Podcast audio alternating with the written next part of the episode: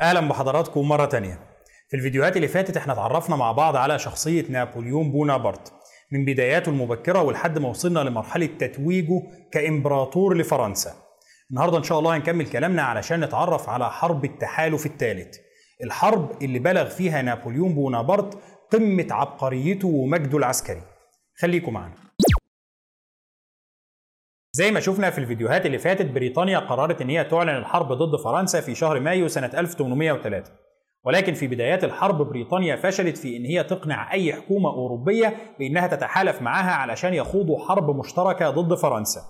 وعلشان كده في بدايات الحرب ما كانش فيه اي معارك كبرى ما بين بريطانيا وما بين فرنسا، باعتبار انه القوة الاساسية لبريطانيا هي قوة بحرية، بينما القوة الاساسية لفرنسا هي قوة برية. هنا فرنسا مش قادرة تغامر وتخوض حرب بحرية ضد الأسطول البريطاني المتفوق عليها، وفي نفس الوقت بريطانيا مش قادرة تغامر وتخوض حرب برية ضد القوات البرية الفرنسية المتفوقة عليها.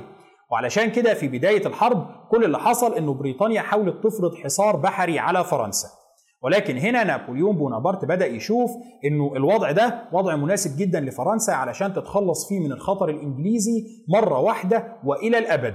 هي دي فرصتنا اللي نقدر نحطم فيها بريطانيا. دلوقتي بريطانيا بلا حلفاء، وفرنسا ما عندهاش اي جبهات مفتوحة تانية للقتال. خلاص، فرنسا حاليا في حالة حرب مع بريطانيا فقط، وبالتالي لو قدرت فرنسا تهزم بريطانيا يبقى كده اتخلصنا من الخطر الانجليزي، وبقت فرنسا هي سيدة القارة الاوروبية بلا منازع. طيب، فكرة غزو بريطانيا فكرة قديمة جدا عند الفرنسيين، وفرنسا بالفعل حاولت ان هي تقوم بيها اكتر من مرة، وفي كل المرات دي كانت الفكرة بتفشل. السبب الاساسي لفشلها هو انه الاسطول الانجليزي كان اسطول متفوق على الاسطول الفرنسي بشكل كبير جدا، وكان مسيطر على القناة الإنجليزي اللي بيفصل ما بين بريطانيا وفرنسا بشكل كامل، وبالتالي فرنسا في كل مرة كانت بتعجز عن إنها تنقل جيشها أو تنقل عدد كافي من القوات إلى الأراضي البريطانية علشان تقوم بمهمة الغزو ليها. طيب، هتعمل إيه في المشكلة دي؟ المشكلة دي ما زالت قائمة، ولا يزال الأسطول الإنجليزي أقوى بمراحل من الأسطول الفرنسي. هنا نابليون بونابرت بيشوف إنه الموضوع سهل، مادام دلوقتي أنا متفرغ لبريطانيا، مفيش أي جبهات تانية مفتوحة ومفيش أي مشاكل تانية بتهدد فرنسا باستثناء بريطانيا، خلاص خلينا نتفرغ تماما للحرب مع بريطانيا. نابليون بونابرت بيقرر إن هو هيبني جيش جديد بالكامل لغزو بريطانيا، وهيبني أسطول جديد بالكامل، كل مهمة الجيش والأسطول دول هم غزو بريطانيا. طيب، مهمة زي بناء جيش جديد وأسطول جديد دي مهمة كبيرة جدا، محتاجة وقت كتير ومحتاجة فلوس كتيرة جدا. نابليون بونابرت هيجيب الوقت والفلوس دول كلهم منين؟ بالنسبة للوقت نابليون بونابرت بيشوف ان هو مش مشكلة، بالعكس الوقت قد يكون في صالح فرنسا أكتر منه في صالح بريطانيا.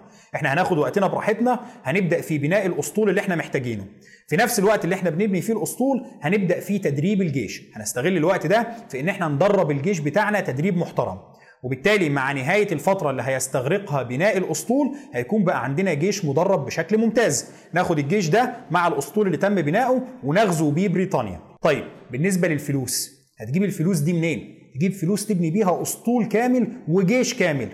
النفقات المالية دي كانت نفقات ضخمة جدا، ولكن نابليون بونابرت قرر زي ما شفنا في الفيديوهات اللي فاتت إن هو يبيع مستعمرة لويزيانا الفرنسية، وبالتالي هيقدر من خلال التدفق المالي اللي هيدخل الخزائن الفرنسية بعد بيع لويزيانا إن هو ينفق على بناء جيش وأسطول جداد.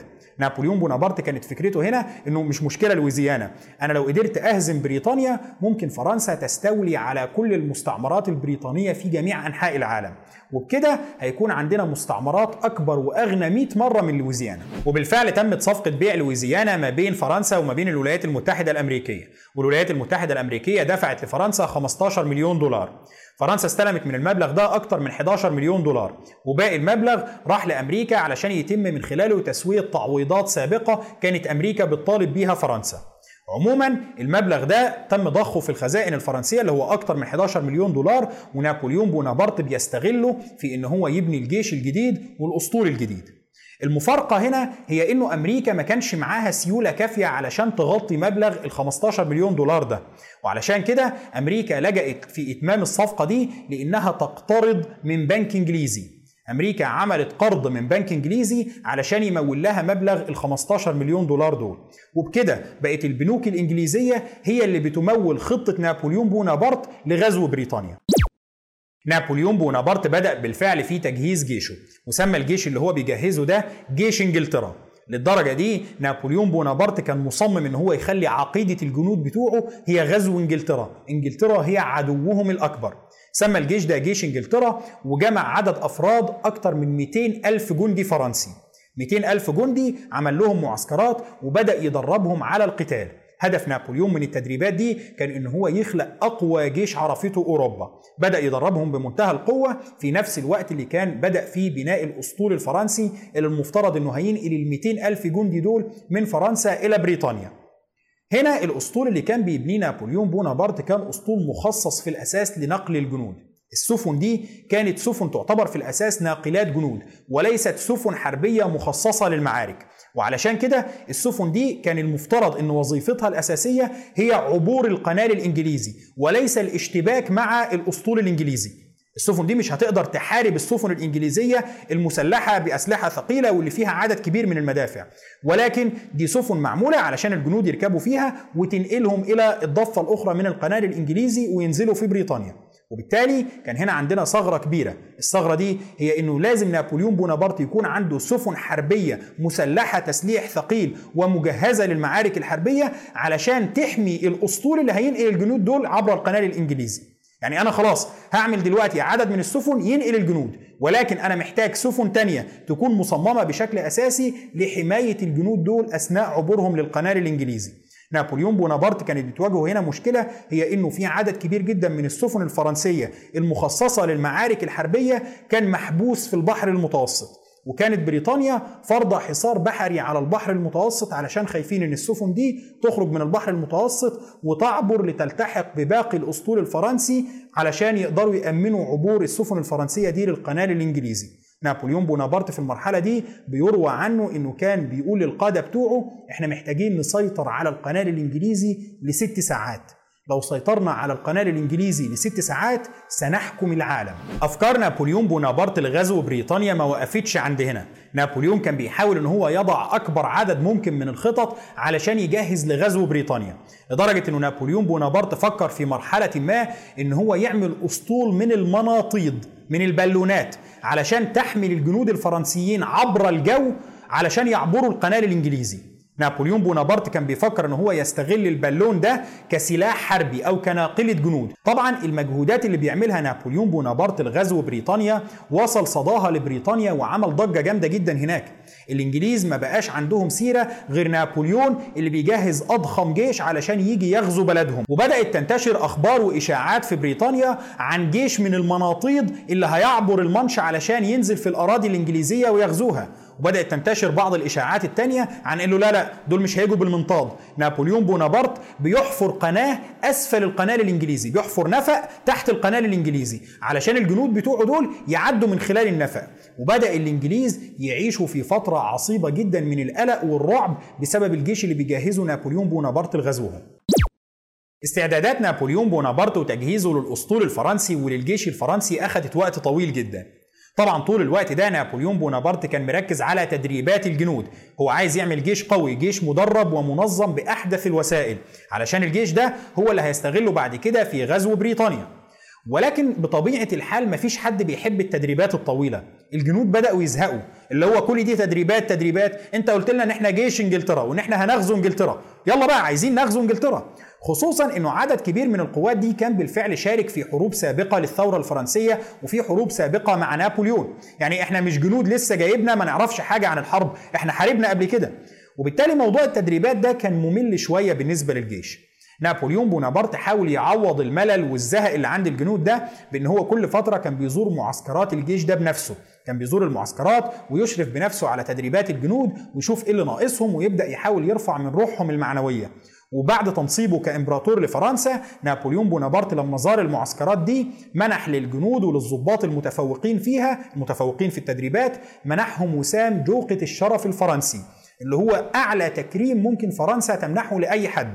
الوسام ده اللي تم إنشاؤه في عهد نابليون بونابرت واستمر لحد النهاردة كأعلى تكريم ممكن فرنسا تمنحه لأي شخص. عموما خطة نابليون بونابرت لغزو بريطانيا ما تنفذتش أبدا. السبب في ده من ناحية هو إنه الأسطول البريطاني حافظ دايما على سيطرته على القناة الإنجليزي طول الوقت كان الأسطول البريطاني مسيطر عليها بمنتهى الإحكام.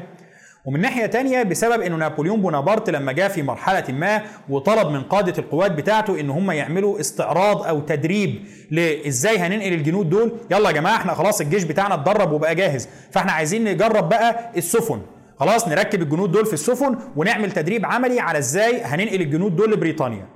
في التدريب العملي ده ظهر مشاكل كبيرة جدا، وفي بعض السفن اللي كانت هتنقل الجنود دول لبريطانيا غرقت، وكانت لخبطة كبيرة جدا في صفوف القوات الفرنسية. نابليون بونابرت لما شاف المنظر ده اقتنع انه لسه بدري قوي على فرنسا ان القوات البحرية بتاعتها تتصدى للقوات البحرية الانجليزية، وعلشان كده الخطة دي بالفعل ما تنفذتش ابدا. وان كان نابليون بونابرت طلع من كل المجهودات اللي هو عملها دي بجيش قوي جدا مدرب على احدث الوسائل وطرق القتال يقدر يخوض بيه أي حرب هو عايزها. طيب لحد هنا أي نعم فرنسا عاجزة عن غزو بريطانيا، ولكن لا يزال الخطر الفرنسي يهدد بريطانيا. في أي وقت فرنسا هتقدر فيه تبني أسطول قوي أو تقدر تنتصر على بريطانيا في معركة بحرية، ده هيكون معناه نهاية بريطانيا، هيكون معناه خضوع بريطانيا للاحتلال الفرنسي. ولكن الأوضاع في أوروبا بدأت تتغير. احنا اتكلمنا في الفيديوهات اللي فاتت عن محاولات اغتيال نابليون بونابرت، واتكلمنا انه ازاي نابليون بونابرت بعدها قدر يقبض على دوق أنغيان ويعدمه. دوق أنغيان اللي هو كان عضو في أسرة البوربون اللي كانت بتحكم فرنسا فيما قبل الثورة الفرنسية. قبض نابليون بونابرت على دوق أنغيان وان هو يعدمه خلى حكومات أوروبية كتيرة جدا تتخذ موقف عدائي جدا من فرنسا. الراجل ده بدأ يقلق أوروبا، بدأوا يشوفوا فيه تكرار لعهد الإرهاب مرة تانية. الراجل ده خرج خارج الحدود الفرنسية وخطف عضو في أسرة مالكة وأعدمه. دي جريمة أوروبا ما كانتش مستعدة تتسامح معاها. الأسر المالكة في أوروبا شافت إن احنا لو صبرنا على الراجل ده هيجي الوقت اللي ينتزعنا فيه من عروشنا ويعدمنا زي ما عمل في الراجل ده. وعلشان كده بدأت الدول الأوروبية تفكر في الحرب مرة تانية مع فرنسا. اللي زود قلق أوروبا أكتر من نابليون بونابرت هو تتويجه كإمبراطور لفرنسا. أوروبا شافت إن خطوة نابليون بونابرت بتشديد قبضته على السلطة وبقدرته على توريث السلطة دي لأبنائه من بعده خطوة لا يجب السماح بها. الراجل ده لو بقى متحكم في فرنسا بالشكل ده هيبقى خطر كبير جدا على أوروبا، وعلشان كده بريطانيا بتقدر تقنع حلفاء أوروبيين تانيين بالانضمام ليها في حربها ضد فرنسا. أول دولة بتنضم للتحالف مع بريطانيا ضد فرنسا بتكون هي السويد، اللي بتنضم للتحالف ده في شهر ديسمبر سنة 1804، ده نفس الشهر اللي تم تتويج نابليون بونابرت فيه كإمبراطور لفرنسا. بعدها بريطانيا بتقدر تقنع روسيا إن هي تنضم ليهم في التحالف ده ضد فرنسا. روسيا امتلكوا طار قديم عند نابليون بونابرت، ومن مصلحتكم ان انتوا تكونوا متواجدين اكتر على الساحه الاوروبيه.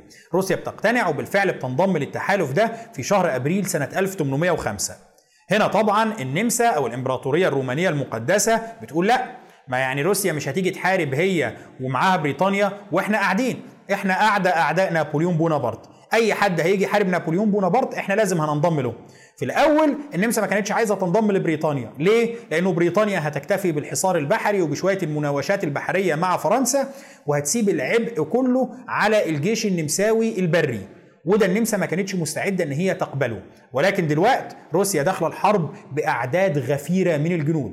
الجيش الروسي كان جيش قادر على حشد مئات الالوف من الجنود، وعلشان كده النمسا لقت ان دي فرصة كويسة تقدر تستعيد بيها كرامتها المهدرة، وفي نفس الوقت لقوا انه الجيوش دي عندها فرصة كويسة تنتصر فيها على فرنسا. الجيوش دي لو انتصرت على فرنسا هتاخد غنائم كتير جدا من فرنسا وهتنتزع مكاسب، والنمسا ما كانتش مستعدة ان المكاسب دي يتم تقسيمها بعيد عنها. لا، لو احنا هننتصر على فرنسا، لو في حد هينتصر على فرنسا ويبدأ ينتزع منها مكاسب، احنا اول دولة لازم تكون عضو في المجموعة اللي انتصرت عليها. وعلشان كده النمسا كمان بتوافق على الانضمام للتحالف ده وخوض الحرب ضد فرنسا، وبكده بيتم تشكيل التحالف الثالث رسميا ضد فرنسا. يهمنا هنا دولتين أوروبيتين كبار كمان لازم نفهم ايه موقفهم من الحرب دي. الدولة الأولى اللي هي بروسيا رفضت ان هي تنضم للتحالف الثالث ضد نابليون بونابرت، قالوا احنا على الحياد، لا هننضم لنابليون ولا هننضم للتحالف. روسيا قررت ان هي تراقب الوضع لكن ما تدخلش بجيشها في مغامرة غير مضمونة، وده كان تصرف حكيم من بروسيا في الوقت ده. الدولة الثانية اللي هي اسبانيا.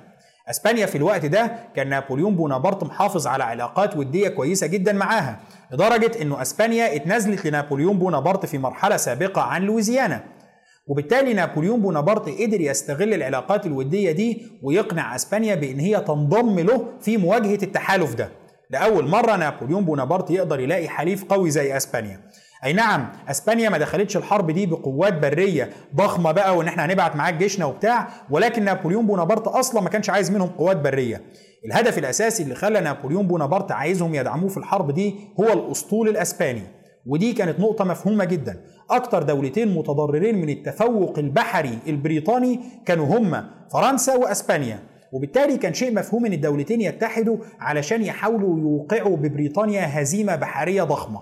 الدولتين دول لو اتحدوا هيبقى عندهم قوات بحريه ضخمه جدا تقدر تكون يعني ند للاسطول الانجليزي وتقدر تواجهه في مواجهات متكافئه. طيب هنا بقى عندنا تحالف ضخم تاني مكون ضد نابليون بونابرت، ولكن لحد المرحله دي، لحد مرحله اعلان التحالف وانه خلاص الدول دي تحالفت ضد فرنسا وهتخوض الحرب ضدها، مفيش اي معارك ضخمه تمت لسه. كل القوى الكبيرة دي بتاخد وقت على ما تحرك الجيوش بتاعتها وتجهز للمعركة وتجهز للحرب الكبيرة اللي هتاخدها ضد نابليون بونابرت.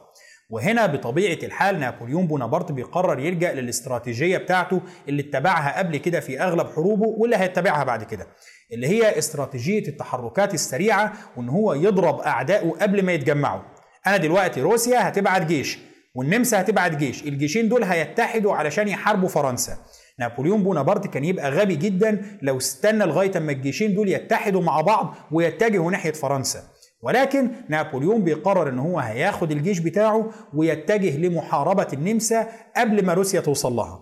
طيب فين الجيش بتاعك ده؟ نابليون بونابرت بيجي يوم 27 اغسطس وبيعلن حل جيش انجلترا. خلاص يا جماعة، جيش انجلترا اللي كان مخصص لغزو بريطانيا ما بقاش جيش انجلترا. امال هنعمل ايه؟ هنروح؟ قال لهم لا، انتوا هتيجوا هتبقوا انتوا النواه للجيش الفرنسي الجديد، الجيش اللي هيبقى اسمه الجيش العظيم. الجيش العظيم ده بيكون مكون بشكل اساسي من ال 200,000 جندي اللي كان نابليون بونابرت مجهزهم في جيش انجلترا اللي كان هيغزو بيهم بريطانيا، ولكن نابليون بونابرت بيرفع عددهم ل 350,000 جندي. نابليون بونابرت بيقسم الجيش بتاعه ده لسبع فرق، كل فرقة منها كانت بيتم تدريبها باعتبار ان الفرقة دي جيش مستقل. يعني نابليون بونابرت لما عمل الجيش بتاعه ده ما كانش عامله باعتبار ان دول سبع فرق يمثلوا وحدة واحدة بتحارب مع بعضها، لا. تقسيمة نابليون بونابرت والتدريبات اللي هو كان بيدرب عليها الجنود والضباط بتوعه كانت قائمة على فكرة ان احنا بقى عندنا سبع جيوش، السبع فرق دول كل فرقة منهم تعتبر بمثابة جيش منفصل له قائد وله تراتبية عسكرية وله خطوط إمداد يقدر يتحرك بمنتهى الاستقلالية. وبالتالي نابليون بونابرت في الحركة بتاعته كان يقدر يهاجم في أكتر من جبهة وهو مطمن إن كل الجبهات اللي هو بيهاجم فيها دي جبهات فيها قوات تم تدريبها على أعلى مستوى وعندها خطوط اتصال واضحة وخطوط إمداد واضحة. حقيقة الجيش اللي عمله نابليون بونابرت في الفترة دي كان يتفوق على أي جيش أوروبي تاني بفارق ضخم جداً. الجيش العظيم اللي أسسه نابليون بونابرت كان لا يضاهى في المرحلة دي، ما كانش فيه أي جيش أوروبي تاني عنده نفس المستوى ده من التدريب ولا من الكفاءة العسكرية. نابليون بيبدأ يتحرك بالجيش بتاعه يوم 25 سبتمبر سنة 1805. تحركات نابليون بيكون الهدف منها هو إن هو يهاجم النمسا قبل الجيوش الروسية ما توصل لها، وعايز يلحق يضرب النمسا ضربة قوية جدا علشان يخرجها من الحرب قبل وصول الروس وقبل اتحاد الجيوش النمساوية مع الجيوش الروسية. نابليون بونابرت لما بيبدأ تحركاته في اتجاه النمسا، النمساويين بيكون عندهم نوع من التصور لإيه اللي نابليون بونابرت هيعمله. النمساويين بيكونوا شايفين ان نابليون بونابرت بكل تأكيد هيكرر نفس اللي عمله في حروبه السابقة ضدنا، وهي انه ياخد القسم الاكبر من جيشه ويركز بيه على الجبهة الايطالية، باعتبار انه نابليون لما حاربنا قبل كده مرتين حاربنا في الجبهة الايطالية وقدر يحقق انتصارات فيها، وعنده خبرة كبيرة في القتال في الجبهة دي، عارف المنطقة وعارف الجغرافيا بتاعتها وعارف ازاي يقدر يحارب. وعلشان كده النمساويين بيركزوا القوات بتاعتهم على الجبهة الإيطالية، احنا منتظرين ان نابليون بونابرت هيجي بنفسه وبالجزء الأكبر من قواته من خلال الجبهة دي، وباقي القوات هيتم توزيعها على الجبهة الألمانية. ولكن نابليون بونابرت هنا بيخالف التوقعات النمساوية بشكل كبير جدا، وبيتجه بنفسه على رأس جيشه إلى الجبهة الألمانية، وهناك بتبدأ القوات الفرنسية تخوض سلسلة من المعارك ضد القوات النمساوية. طبعا في سلسلة المعارك دي القوات الفرنسية بفضل التدريب الجيد ليها بتقدر تحقق انتصارات على القوات النمساوية، ولكن كل دي كانت انتصارات صغيرة، سلسلة من الانتصارات الصغيرة غير الكافية لحسم الحرب. يعني انتصر عليهم مرة والتانية والتالتة، ولكن في النهاية مش ده الانتصار اللي يقدر نابليون بونابرت ينهي بيه الحرب او يقول انا حققت انتصار ضخم. بس الفكرة انه هدف نابليون بونابرت من المعارك اللي هو كان بيخوضها دي ما كانش ان هو يهزم القوات اللي هو بيهاجمها، مش ده الهدف الاساسي. احنا بنهاجمهم في المكان ده علشان نقدر نسيطر عليه وننتصر عليهم، بس المعركة الصغيرة دي نابليون بونابرت مش عايز منها مجرد الانتصار المباشر. استراتيجية نابليون الكبيرة اللي النمساويين ما فهموهاش غير متأخر جدا كانت انه من خلال سلسلة من الانتصارات يقدر يطوق ويعزل مركز القيادة النمساوي في ألمانيا اللي كان موجود في مدينة اسمها مدينة أولم.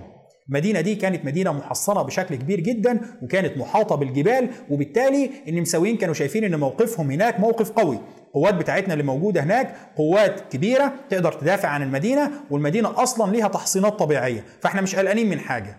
ولكن النمساويين بيكتشفوا بعد فوات الأوان إنه نابليون بونابرت قدر يوزع قواته بشكل ممتاز حوالين أولم لدرجة إنه هو عزلها عن باقي الجيوش النمساوية تماما. اتصالها بقى منقطع سواء بفيينا أو بالقوات النمساوية الموجودة في إيطاليا أو على أي جبهة تانية، وبالتالي نابليون بونابرت بقى عنده الحرية إنه يهاجم أولم بمنتهى القوة. وبالفعل بعد سلسلة من الضربات القوية جدا مدينة أولم والجيش النمساوي الموجود جواها بيضطروا للاستسلام لنابليون بونابرت يوم 20 أكتوبر سنة 1805 اللي هو بعد أقل من شهر على بداية المعارك. انتصار نابليون بونابرت في أولم كان انتصار ضخم جدا. خلال الفترة اللي هي أقل من شهر اللي استغرقتها المعارك من بداية المعارك دي لحد استسلام أولم، نابليون بونابرت بينجح في أسر أكتر من 60,000 جندي نمساوي. أكتر من 60,000 جندي نمساوي بيقعوا في الأسر بأيدي القوات الفرنسية، وبالتالي ده كان انتصار كفيل في الظروف العادية بإنهاء الحرب وخروج النمسا خارج الحرب تماما. ولكن كان لسه في مفاجآت في حرب التحالف الثالث ما ظهرتش. كان لسه في بعض القوات النمساوية القادرة على القتال واللي النمسا كانت عايزة تحركها علشان تحارب نابليون بونابرت، ولكن كان في حكم المؤكد ان القوات دي لو اصطدمت بنابليون بونابرت هتخسر، وعلشان كده النمسا بتفضل ان هي تنتظر لحد ما تتحد القوات بتاعتهم دي مع القوات الروسية. روسيا كانت لسه بتبعت الجيوش بتاعتها وجاي على رأسها القيصر الروسي نفسه علشان تخوض الحرب جنبا إلى جنب مع النمسا ضد القوات الفرنسية. وكان لسه عندنا كمان معركة بحرية كبرى هي الأكبر في تاريخ النزاع ما بين بريطانيا وفرنسا، وربما هي واحدة من أكبر المعارك البحرية في التاريخ كله. المعركة دي اللي هيكون لها دور كبير جدا في مستقبل بريطانيا وفرنسا، هي دي اللي هتحدد مين فيهم اللي هيقدر يتفوق على التاني في الصراع طويل الأمد ما بينهم. هنكمل كلامنا عن كل المعارك دي في الفيديو اللي جاي. شكرا لحضراتكم وإن شاء الله نكمل كلامنا الأسبوع اللي جاي.